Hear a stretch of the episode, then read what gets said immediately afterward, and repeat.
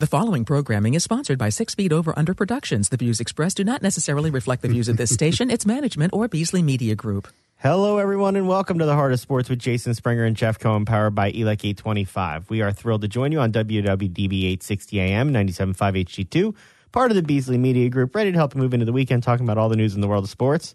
What's up, Jeff? I decided that I wasn't going to talk to you today. I found somebody much, much better to talk to. Glad I could join you in I, studio I love then. you, but but but we're going to talk to him. We can both talk to him. okay, I'm So- going to join in. So so what we have here is a guy that's a coach, community leader, winemaker, car enthusiast, family man, and now he gets to add to that Hall of Famer, Dick Vermeil. Dick, how you doing? I'm doing fine, thank you. Yeah, I'm very fortunate.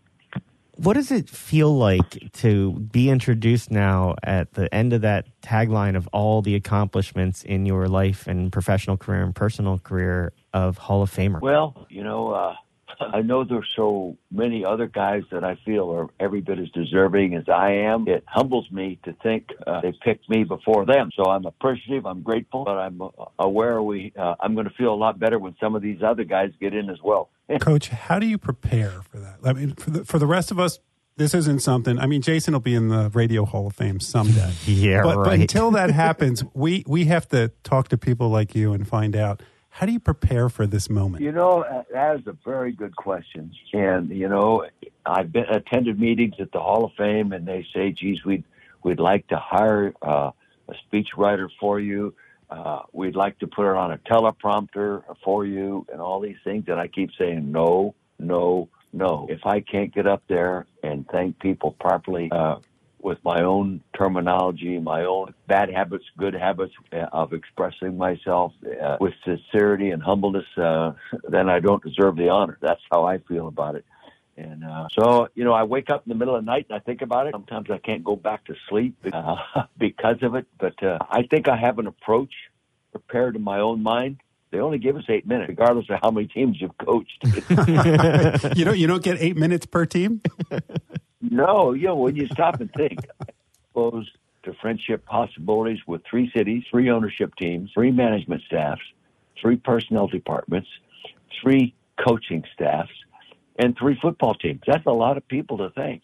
Well, you know what, Coach? When you're done, you can come back on here and you can do a much longer speech. Yeah, we'll allow the addendum to your speech if you if you want to do that. Would allow us to later tape something and put on their website. But anyway, you know, uh, you know, I feel so grateful because I know better than anybody else uh, when they hand me the bust, okay, or I get to see it. I know there's a lot of people that constructed it for me. you know, so many fine coaches, the Marion Campbells here and uh, Dick Coury's, uh, Ken Imans, uh, and these kind of people here. Uh, you know, just so many, you know, so many fine coaches. And uh, you, I go into St. Louis Rams. I've got Mike Martz, Al Saunders, Jim Hanifan, all these guys. Kansas City, Al Saunders again. You know, Mike Solari. Uh, you know, John, uh, Greg Robinson, these kind of people. John Bunting coaching for me. Uh, Carl Hairston, both coaching and playing for me. Lynn Stiles with me all three jobs. And fortunate for me, uh, Carl Peterson, who was with me at UCLA and the Eagles, and later the USFL Stars and Kansas City Chiefs.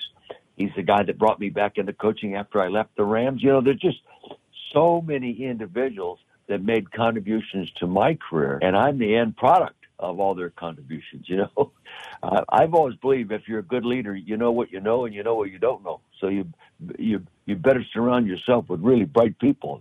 And fortunately for me, that was one of my I think uh, gifts. If I had a gift, I, I knew who to hire, and I I knew how to help them be the best they could be. it was obviously reported you were under consideration for a Hall of Fame. Where were you when you found out? Was it a phone call? What was that moment like for you when you when you heard it officially the first time? Well, I was, uh, you know, I've been a candidate a number of times, uh, but uh, this year I was, I had just landed out out in California. I was going to outwork the vineyards and, you know, work with my people in the wine business, and I'm walking off the American Airlines flight, and my phone rings, and it's David Baker, Hall of Fame calling, and he says, "Coach, David Baker calling. I'm not calling you to buy a case of wine." I let you know that you are the finalist selected for the Hall of Fame. And if a coach goes in the Hall of Fame this year, it will be you. Now, th- that committee presents the, the selected coach, me, Dick Vermeil, to a board of 48 people, and if I get 80% of the votes, I go in. Well, I got 80% of the votes, so it's me. Uh, so it, it startled me. I actually leaned back against the wall because I was very close to it, and I told Carol what happened. And it, I mean, it was it it. I almost. I didn't almost faint, but I'll tell you, it weakened me. I, I leaned back against the wall to stable myself. Uh, took it all in. Did you send Mr. Baker a box of a, a box of wine? no. no, he's got to pay for that. Come on, Jeff. So, so, Coach, I, have been lucky enough to be out at, at your wine tasting room and try some of those amazing wines. One of those wines, uh, coincidentally enough, is called 34 uh, after your Super Bowl victory. Is there now going to be a new wine called HOF 2022? Oh, yes, sir. Yes, there is. It's going to be a very, very high end label for the for as a souvenir and a symbol of the Hall of Fame selection. Uh, it's coming from Beckstoffer Vineyard uh, is the number one vineyard in the Napa Valley. The Wines are very expensive. Uh, they Beckstoffers when you if they give you their grapes, you they set the minimum you can sell a bottle of wine for. Okay, yeah. So we're going to make about 125 cases. It'll be rated for sale in 2024. We'll take orders for it uh, into 22. Uh, we're working on it now. Uh, we had a conference call on it this morning for about an hour uh, and just about how we're going to do it. And uh, it, it was my partner's idea in the wine world, not not mine so much, but I appreciate where they're coming from, and it's going to be a fun project. You know, I, no price is too high. I'm sure we can convince Jeff to get a couple cases. Don't you worry about it. We'll throw it right on his credit card. Get that over taken care of. You know, Coach, you're gonna you're gonna get to give this speech. You said you only had eight minutes. Um, you're known for your emotions. Uh, are you working on uh, how you're going to prepare yourself? Mentally for this, along with the words you're going to say? I do. I think about that. You know, uh, I, I used to embarrass myself, but whenever I get deeply involved in a conversation that really includes someone or something that I'm deeply emotionally attached to, uh, I I have a tendency to tear up. Not maybe just bawl or cry, but I, I do tear up, and it used to embarrass me, embarrass my me. But uh, I got so now I just you know you accept me as me. I I got to be myself, and uh, it just but I, I I have thought about that. I have. I have. It just shows how much you care about it, though. I mean, you work so hard, you want it so bad, you care so much. You know, you let well, it out a little bit. you know, a few years back, I'm watching 60 Minutes. Barbara Walters is interviewing General Schwarzkopf, and she asked him about his emotional side. And he said, You know, in soldiers, I, I never worried about those that cried. I worried about those that didn't.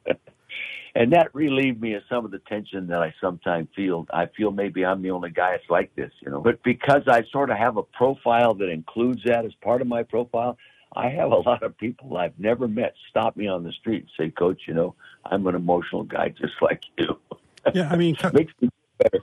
Well, yeah. A, Co- Coach, I, I would be proud of that. I think that a lot of people, including me find that quality endearing and, and show how much you care not only about your team but about how much your community.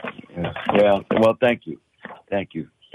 I've been called a lot of names going into stadiums in pregame warmups because of it. I'll tell you that. You know, when you look I, at when you look yeah, at can, can, which ones can I you say? say? Are you allowed to say any of them on the air?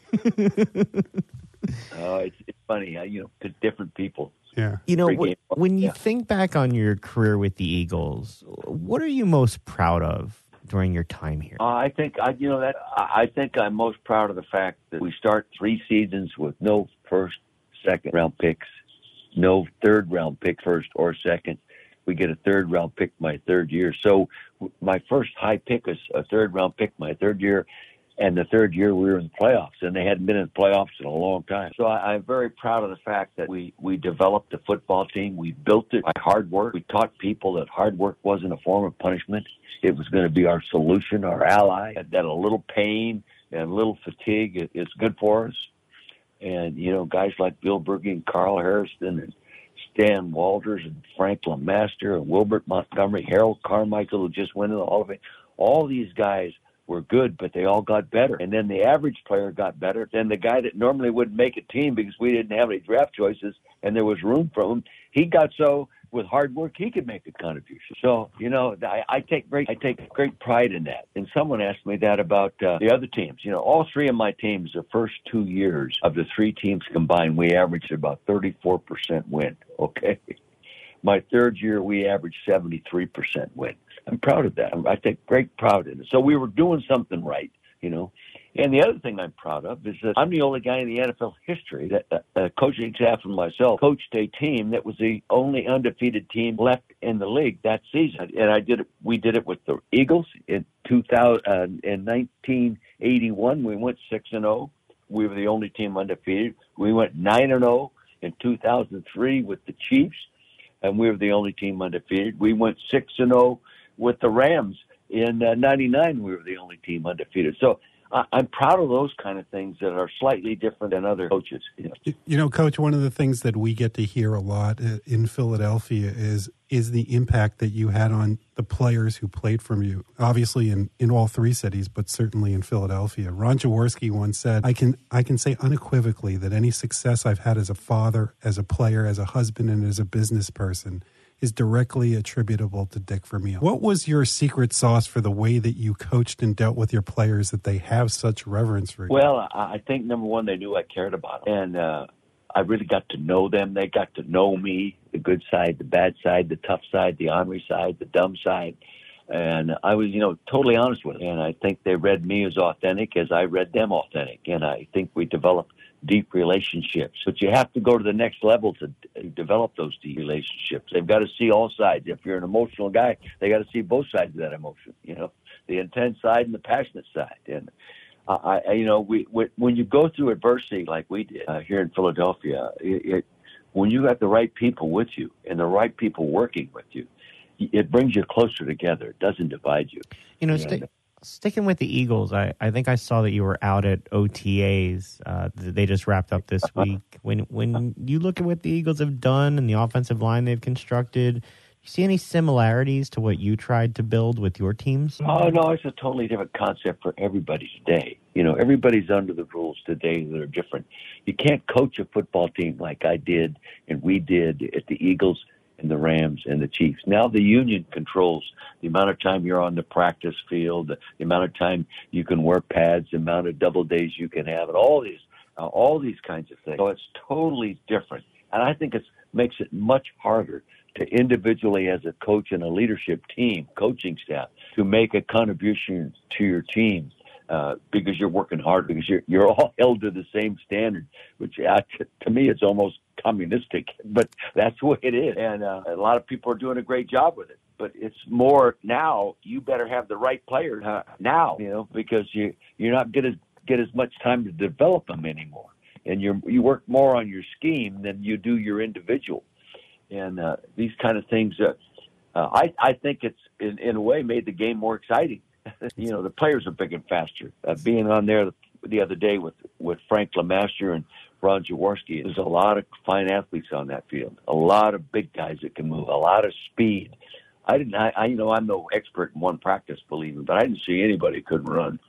Yeah, it looks you know? a lot more like the greatest show on turf team that you had in St. Louis than yeah. it does yeah. some of those yeah. other teams out there. You know, you talk about the importance of players. The Eagles have brought in a lot of pieces around the quarterback. You're somebody who's worked with many different quarterbacks at different levels for decades.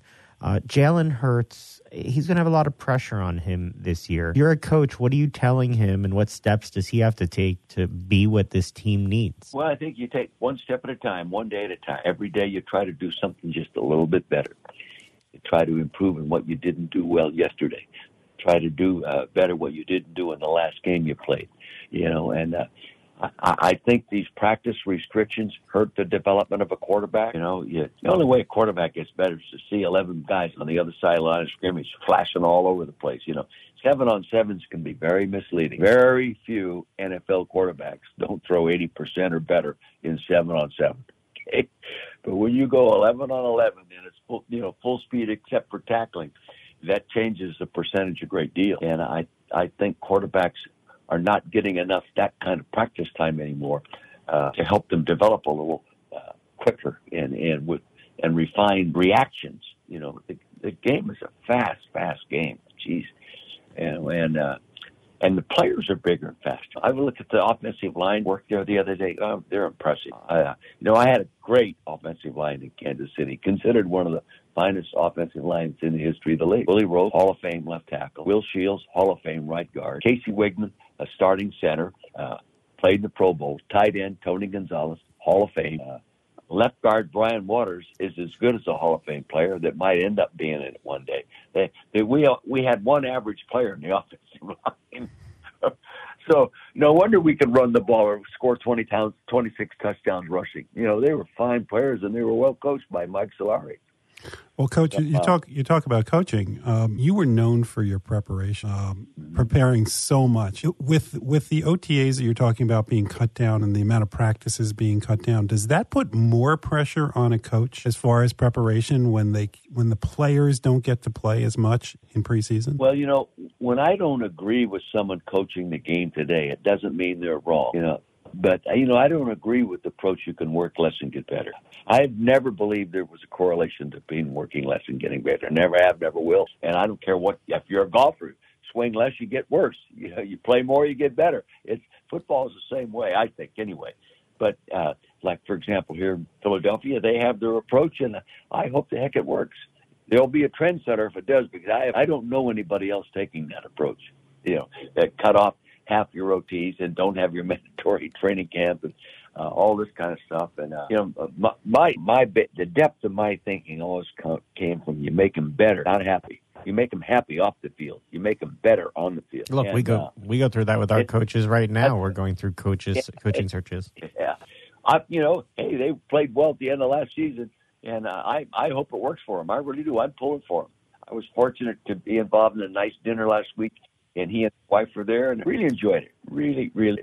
Look, I mean, it seems like you know we've talked about your relationship with the players. eh, Despite what was a bumpy start in the media for Nick Sirianni, his players had his back the whole time, and they bought in to whatever he was doing. And and that's sort of a culture that you have to create where the world goes on around you, but it's about what's going on in this locker room, right? It doesn't matter what other people are saying at that point. You're, you're right. You're right. You're right. And there's some phases of that I don't agree, uh, but that that doesn't make me right. You know. Uh, and I, I, I'm like I just said earlier. I hope very much this approach works well. you know, we we talk about the success you've had, the success that players have had under you. Uh, some of them have been so successful they've had movies made about them. Now, you ever think you'd be played in two motion picture movies? Somebody playing your role? Never gave it a thought.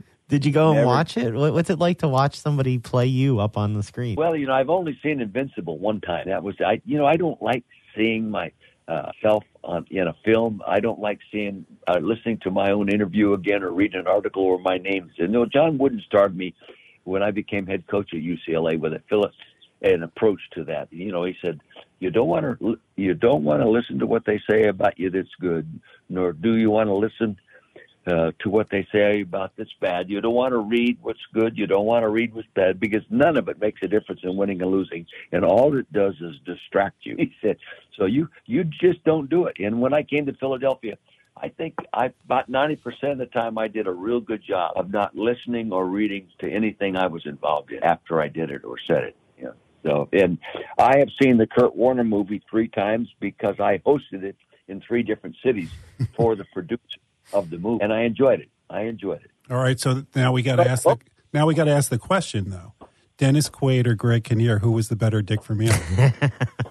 well, what I appreciated it, and that's a good question. What I appreciated it with Dennis Quaid, they actually used two conversations, almost word for word, that I had with Kurt Warner. So it, it added authenticity to me in their desire to tell the story as it was really, uh, uh, you know, taking place. All right, well, so if if there's a third movie down the road with Dick Vermeil again, who in your world would you want to play? Oh, he doesn't think about My, my wife would say Brad Pitt. well done. We'll, we'll we'll let her get her choice there. I have. I, I don't think that way. I have no idea. Coaches, Uh, I've been I've been I've been stopped in airports and asked if I was Robert Redford probably a dozen times in my career lifetime. Evidently, when he was young and I was young, we looked a lot alike to get, but I don't know. That'd be a Uh, good one. That, that's yeah. see, that's a good one. See, see what your wife thinks about that, and if you can, if we can get that that past her. You know, we, we, we, we got as as important as the Hall of Fame is and what you've done on the field, some of the things that you've done off the field have had more of an impact than your work on the field. Uh, last year, we got to celebrate with you with the Concours d'Elegance. This year, it's a mm-hmm. celebration of the snakes featuring the Shelby Cobra and the Dodge Viper. Talk to us yeah. about the event and the organization and, and why you're a part of it. Well, it's a great event. I'm a car guy. My, you know, my dad had a garage 25 yards behind the house. Every morning, had his breakfast and walked out, went to work, walked back in for lunch, and walked back out after dinner and worked at night most of the time. And I grew up uh, helping, learning. And, uh, you know, by the time I was finished college and working as a mechanic in summer jobs, I was a journeyman mechanic going on into football. So I have great respect for people that work for their hands on automobiles. You know, they're far more sophisticated today. You know, just I mean, it's just the technology in these cars is amazing today. But uh, I enjoyed it. and It gave me a great background. It taught me what hard work was all about, and also taught me. It, it made me realize that this is not what I want to do all my life. You know, and uh, but I have great respect for cars. I have great respect for uh, the people that work on them, the people that design them. You know, and the Shelby that's a great, great story. The movie was great. And there's a documentary that you can watch. I don't know if it's Netflix or what's just outstanding, but the movie was well done pretty factual, pretty factual. And it's a fascinating automobile, you know, and it grew from a small British car, uh, AC Bristol, uh, that, you know, Shelby thought, God, that might run a lot better if they could put a, a Ford V8 in, you know, and it started with a Ford smaller engine and it, it, it ended up, my gosh, with a a 427, you know, later on. Mm-hmm. So it became a very, very famous car. It, they're very expensive today. I've driven them. I've been involved with DL George Coachworks out in Cochranville uh, for about 12 years now, and I was out there yesterday. That's where I restored two of my dad's old race cars, and uh, we worked on them out there. I, you know, I've known people that own them, and they're very expensive. The real, authentic ones, and the imitations or the you know, the replicas are beautiful cars. But uh, I, I think it'll be a great show. They're also uh, going to show the Viper, you know, and I didn't realize that they were sort of related. And I, I'm interested in, in learning more about it, why they are they're considered related cars in concepts in in construction and, and these kind of things. But, uh, it'll be fun. Yeah, last year it was Corvettes. We had a nice turnout, biggest ever. Friday night we have the gala. We're pouring Vermeil wines. You want to come get tickets? It'll be fun. We yeah have some top notch people there that really no cars. Me, I'm just a fan, you know. And I'll have my one of my old race cars there. My dad's 1926 Model A sprint car, you know, with a Miller Schofield head on it for you. Uh, nuts and bolt guys, you might remember that name from the old days. This car was built in 1926, but uh, he'll be there. But it's it's the fifth time we've done it. Peter Brock and Chuck Cantwell, who helped establish the Shelby brand worldwide on the streets, will be there, and Roy Sjoberg, known as Father Viper, will be there. So they'll have, in terms, if you're a car guy, you're going to like it. You're going to enjoy it. Yeah, well, it's not it's not just Dick Vermeil and it's not just cars, but there's a cause and, and, the cause is is what we're interested in as much as we're interested in the other stuff. Can you tell us a little bit about cool cars for kids and well, why you're involved in that and how people can help out, even if they don't go to the event? And by the way, well, just for people that are listening, we're going to be giving away three sets of tickets, and you can go to our uh, our website and, and check it out, and we'll give out tickets there. I originally got involved with it because we have a granddaughter, 28 years old, special needs with uh, genetic birth defects. Okay. And this money goes towards a program at CHOP.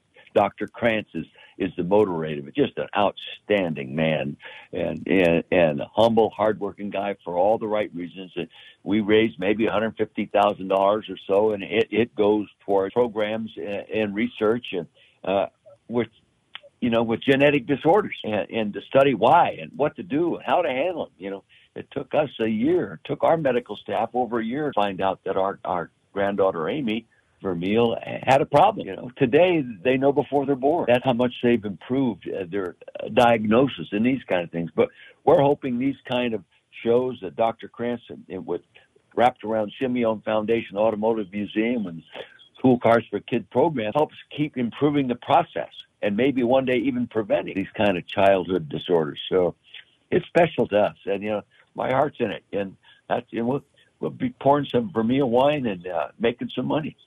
Well, we'll make sure to put the information out on our social accounts for people to find out how they can get tickets to the event, which is on June 25th on Saturday. There's a car corral. You can go check out the museum. I'm sure Coach will be there. Coach, we look Yeah. forward to catching up with you down there at the event. Uh, we wish you congratulations on the Hall of Fame and hope you can enjoy it as much as you deserve as the induction gets forward. Uh, thanks so much for the Well, time, as always. Thank you. Appreciate the gala is Friday night, six to ten, and of course the concourse then is the next day, Saturday, from ten to three. Uh, the gala's in. We'll have a dinner and wines, and it, it'll it'll be a, some interviews and autograph signing from these famous car people. It'll be a, a, a, a nice evening. You know, the Simeone Foundation to me, the Automotive Museum there, is the best kept secret in Philadelphia. You know, it's it's sixty eight twenty five Norwich Norwich Drive in Philadelphia. It, it's it's amazing what's in that place. It's. I think it's one of the best auto museums in the world, not just Philadelphia. It is amazing. Yeah, for our listeners who haven't been, it's right by the airport. I didn't know it was there for the longest time. It was so cool getting to go take a tour last year of it. So recommend our listeners go Well, by, support yeah. the Simeone Foundation, support this wonderful cause, and come out and see Coach. Yeah, well, I tell you, it's easy to get lost over there. Put it in your GPS. Six eight two five Norwich Drive, Philadelphia. Thank you It's so- by airport, but it's uh, airport's easier to find. Okay. Thank you so much, Coach. You have a wonderful day. Thank you, gentlemen. Have a nice weekend. You take it easy. Jeff, Hall of Fame coach Dick Vermeil. Uh, that was so cool to just introduce him that way. Yeah, I can't imagine what that would be like. Can you imagine getting that phone? Like, not that you and I have ever done anything so successful in life when somebody would call us and say, hey, you know, congratulations, you got this. But, I mean, you maybe, but not Yeah, me. No, not, not really. Nothing I can think of. Not nothing like that. Do you- that- Nothing that they'll fit you for a jacket for, make a bust oh, out they, they, might, they might fit me for a jacket. not the jacket that the coach is getting. Right. Uh, look, I mean, his career spans so many different stops along the way. He he talks about how he's going to crunch this all down to eight minutes. No way How? that man goes eight How- minutes. How do you do that? There how is- does anybody do that? He he coached for three. You know, you almost forget that he coached for Kansas City. if I was a gambling man, Yeah. I would take Which you're- which you're oh not, Which I would take eight oh one or over. Right. There is zero chance that man he will cry for more time than he gets for eight minutes. Which again, I think is awesome. Like I, he was somebody who never minded letting you see just how much he cared. The good, he's, the bad. He's the, the original heart wearing your heart on your sleeve coach. yeah. I mean, you, you just didn't see it beforehand, and and the way he describes it, and the way we've heard players talk about him, that's the reason. Uh, that's that is the secret sauce to his success is, is who he is. Yeah. And to be anybody else would have made him somebody that his players wouldn't have respected. Yeah, no, he's he's completely authentic. He is exactly who you they say he is when you meet him in person. When you know players that have been with him, people that have worked with him in business, people that have just bought his wine, and he was nice when they bought it. But isn't that what I mean? How long has it been since he coached in this city? And and I would argue to you, despite what Andy Reid More has popular. done, he is the most pop, popular coach in the history of sports in this city. you got to remember, Is there, is there anybody in there's any an- of this major There's an era of fans. Dick Vermeil coached before I was really I was a fan, but I don't remember it. I remember Buddy Ryan, Mm-hmm. but Dick Vermeil was on billboards for the health insurance. He was on TV calling He games. is now. He was call he was coaching. So it doesn't matter your generation of fandom. Mm-hmm. You saw a stop of Dick Vermeil along the way from the 1970s to, To the mid 2000s. No, to now. Well, yes, to now. He's Right. still look. I had I told somebody we were having him on. They were like, "Oh, I used to like watching him on those NFL Films videos." Everybody has seen. It's like I As wanted. if those weren't real games, I right? wanted to be like, you know, there's a Yeah. reason they had him on Yeah. those NFL Films videos, but it, it was so cute seeing him standing on the sideline acting like that. He looks so nice next to that little trophy with a football on top of it. Robert Redford is a good call. I, that was a very good call. Yes. That was I, I. But I do think his wife would like Brad Pitt more. Why don't we leave it there? When we come back from the break, we will talk the streaking Phillies. No, not streaking. Jeff, stick with us. Operating engineers are the men and women that move mountains. And the Engineers Labor Employer Cooperative, E ELEC, puts them to work. They create opportunities for the men, women, and union signatory contractors of Local 825, repaving our roads, keeping our homes bright and warm, and even building our favorite team stadium. We understand infrastructure. That's why ELEC and Local 825 are ready to get to work. Jeff, I need the old school audio drop. We're going streaking. I can't believe you said that. so the the Phillies haven't lost. We're gonna get. You realize now we're gonna get two warnings next week, right?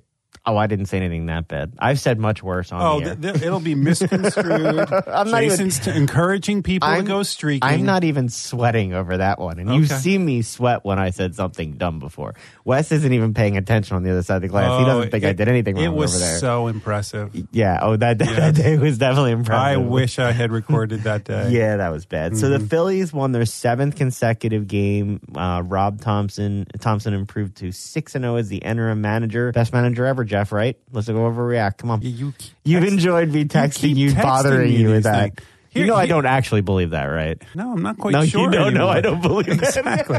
Once you start hashtagging stuff, that's when I get disturbed. That's when I get worried. I just wanted to have You fun. do. You were hashtagging me. You weren't just saying it, but you were adding that little hashtag. I afterwards. don't- and I know that's your thing outside of here. But I don't think the Phillies are a undefeated team, but well, they're not an undefeated team. They're but- undefeated for a week, but for everybody. Before you get really super excited about this, they did beat two good teams, but they beat two good teams that were on massive skids. The Angels had lost; they had not won in a week and a half before they played the Phillies, and then the Brewers are on a losing streak and then the well. Angels filed their fired their manager Yes. right after they left because they did not have any wins here. So I got a question for you. What? What what's the problem with Nickelback? I know it's not really a sports Where thing. did that come because from? did, didn't you see what they did the other night? So they decided that they were going to somehow break the break their losing streak by changing all the walk up music Oh, for every Angels see that. Angels It didn't work, though. to. Nickelback, and they ended up losing one to nothing. yeah, it didn't work. It all they needed was a dominant pitching performance from Shohei Ohtani. But why does everybody? But uh, why does everybody pretend to hate Nickelback? Well, Because everybody does obviously doesn't. They've obviously done very well. You know, I am the least musical connoisseur in the studio now. You've got Wes, who is in a band on the other side of the gra- glass, and you're asking me that question. The only thing I listen to are nursery rhymes and Disney songs right now. I've got two kids under five. I see Paw Patrol as a feature movie these days. Well, and lest we not forget that we actually learned Baby Shark from an executive in the Phillies yes. organization. Well, yes. uh, I, will- I will say, if you look at the farm system, you understand why at that point now.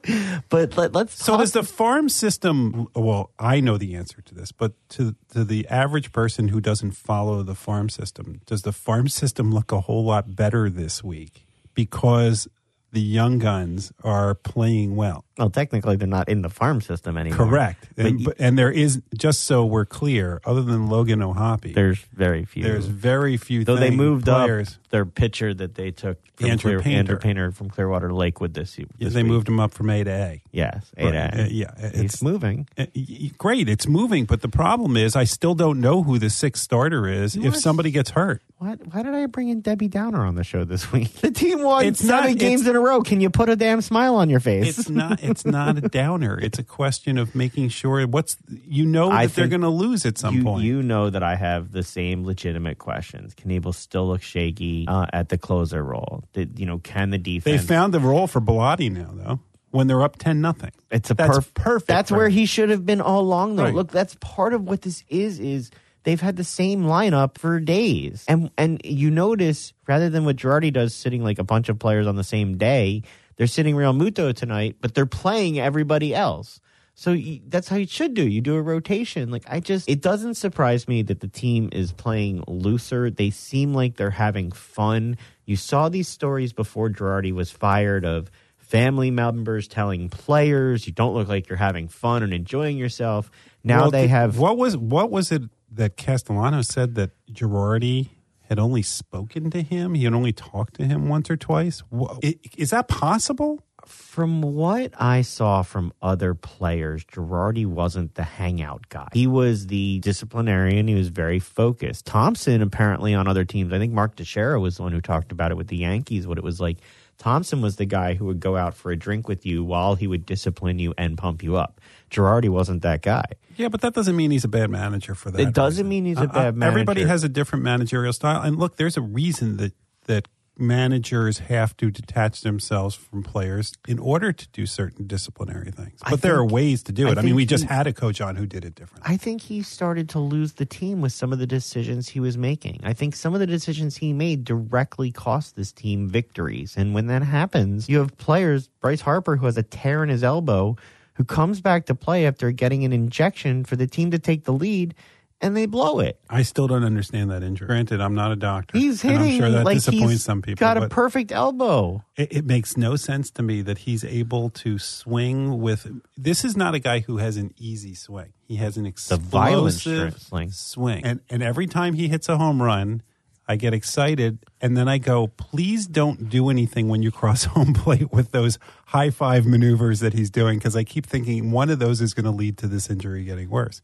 But here's my question to you about Harper and Girardi. I'm not. I haven't heard Harper say, contrary to the interpretation of one of the things that he said. I haven't heard Harper come out and really bash Girardi. But did he lose Harper because Harper's protege is Bryson Stott? And he didn't play Stott. That's the Vegas boys. Yeah. And, and Stott didn't play. And one of the things Harper pointed out was Stott played all weekend. Giving, giving young And- guys a chance has been something that you've heard repeatedly over this winning. Yeah. That you put them in the lineup, you give them the chance to fail or succeed. You know, it, This is the first time, and, and I am not a fan of his, Alec Bohm, that he looks like he's having fun playing baseball. Going back to the looks like minors. he just, yeah, from literally the day that he was drafted. The day that you interviewed him. As, as, one, as the person who I think did his first interview He was not when he got to Williamsport. that was bad. he just seemed like an unhappy camper, and he actually looks like he's Look- having fun playing a game. you talk about Bryce Harper.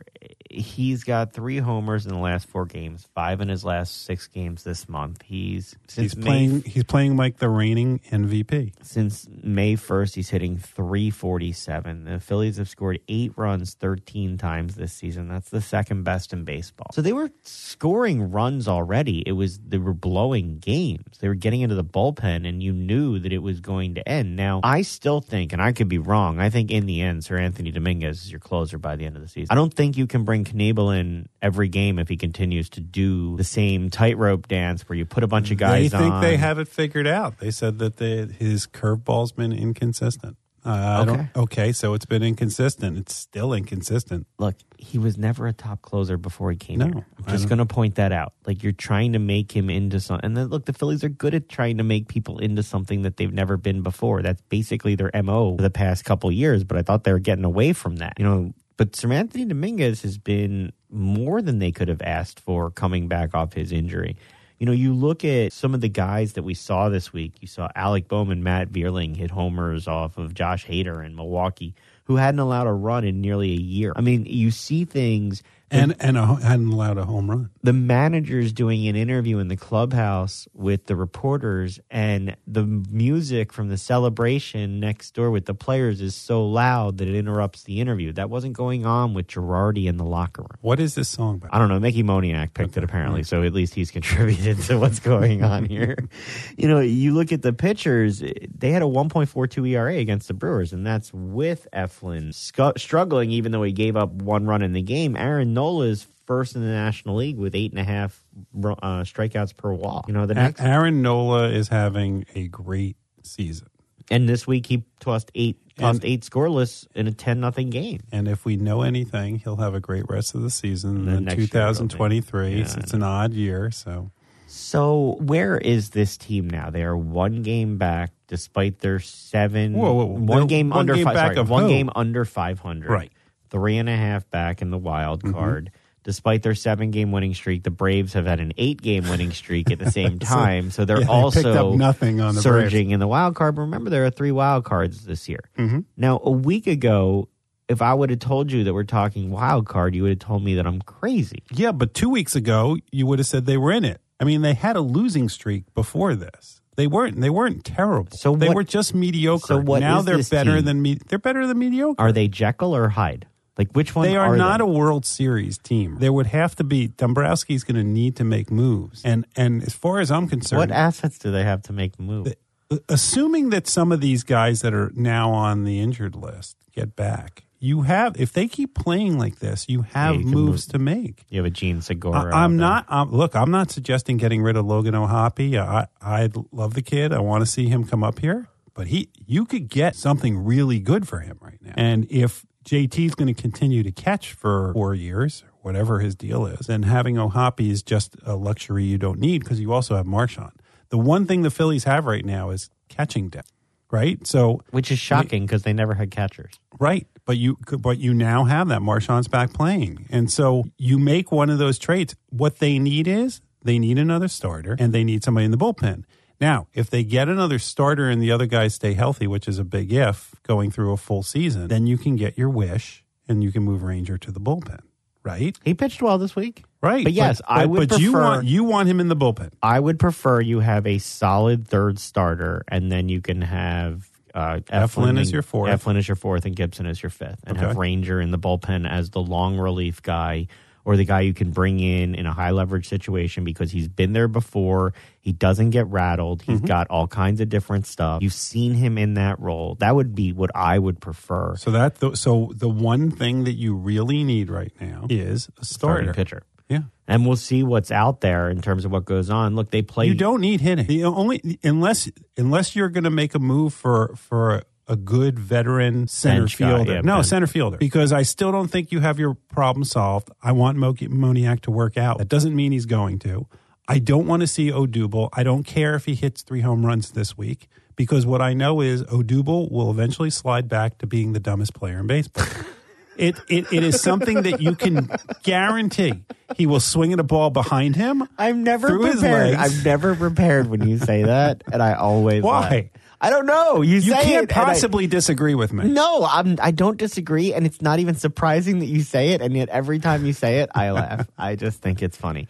Look, they play. I could next, say something else to make you funny, but we uh, can't do that. Their that. next 13 games are against the Diamondbacks, Marlins, Nationals, and Rangers. None of which currently have a winning record, but they never beat But- the Marlins exactly. ever Ever. ever. They play five against the Nationals in that stretch there. So Oh, and you know who you probably won't see for the Marlins? Sixto Sanchez. no, he's not. No, he he he hasn't pitched hardly at all since they got JT. And, want- and you you had The Marlins seem to be having issues down there. They had a- freaked out when they traded him. Yes, um, the Marlins had a closed door meeting. They seem to be having some issues down there with their team as well. So we'll see what comes out of that. Kyle Gibson gets the start tonight. Against How do you South know that the Marlins had a closed door meeting? Um, Who it was- covers the it was- Marlins? I don't know. I guess somebody stood outside. It was reported they had a closed door meeting and there were certain topics. it, ha- it had to be somebody in the room. I guess they Who goes to the Marlins Can can I ask you? I don't know the baseball traditionalist in you. I've been waiting to ask you about Oh, this. no. I know that you saw what Tony La Russa did this week. What did he do? So it was a one-two count with Trea Turner up, and he intentionally walked him Actually, I didn't see it. because he thought he would have a better chance with the next guy. And what happened? It did not work out, and they lost Good. the game. Good. And people were yelling from the dugout, "There's two strikes!" as he's going there to is intentionally no walk him. there is no manager that I can remember in my lifetime that I that I dislike as much as Tony La Russa. The man thinks that he invented the game of baseball. He baseball. does. Can we uh, Sure. get get serious for a minute? No. I, want to go to football for a second. What do the Browns do, and what does the NFL do right? Who now? cares? No, no, I do. No, because I, I do because, because what the Browns because did is is the what the Browns did is asinine. Right. But this week you had news that the Texans themselves. is that a bleepable one? No, it's not. Oh, okay. It's not a curse word. It's one of the seven words. Come on. Uh, the text, it, yeah, the good. this, this week, the the tech. We now, still have one dumb button left. Glad we could all point that out for the listening audience. Now so we're gonna get three disclaimers. Good Yeah, job. Yeah, right.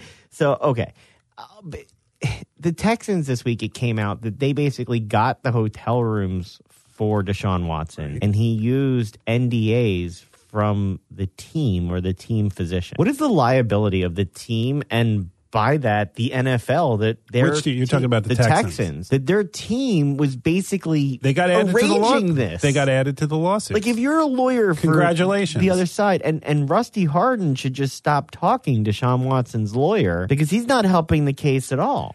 No, I, I, you know what? Lawyers you you know I've handled a couple high profile cases, and the idea is to say as little as possible and let let your your your case speak for itself in court. Unless you And don't should- have a case, which you just then, shut up and down. Then then you should shut up even more.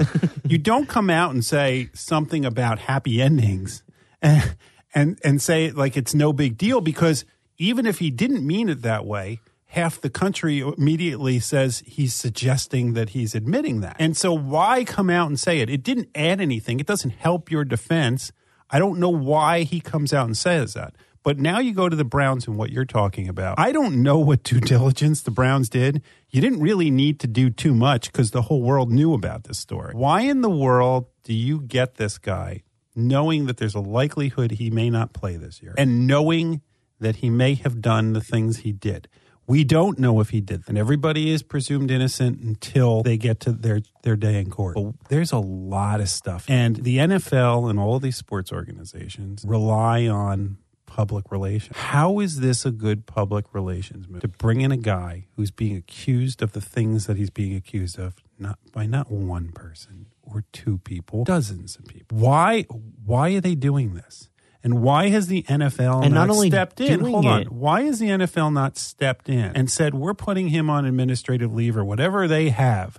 Similar to what the MLB did, and, and I, I'm not usually pointing out the MLB being the leader in these kinds of things, but at least the MLB said with Trevor Bauer, you know what? This is a pretty serious allegation. You're not playing right now. Not only did football not do anything, they allowed the Browns to sign like a special contract that guarantees him everything no matter what. So the Browns, not like they deserve the opportunity to do something and get buyer's remorse, but they can't do anything even if they wanted Oh to yeah, right they can. now. You watch. You watch because now what the Browns are going to do is if if he never plays a down, the Browns are going to say that they were defrauded into this and and that there was a, there was a fraudulent inducement. They'll lose that though, won't they? Probably, but they're going to try. Well, of course they're they'll going to try. I mean, this this is ridiculous what the Browns are doing, and, and I'm sure that there are lots of kids now that have from their parents Deshaun Watson jerseys, and you know how I feel about Look, I'm very glad that the Eagles didn't like all the talk about it. I I would not want him to be the quarterback on my team, and that's not to say that he doesn't have skill. I just Yeah, I but there are a lot of people that would have uttered the words you just uh, uttered and still would have bought those jerseys and still would have cheered for him because he's our guy now.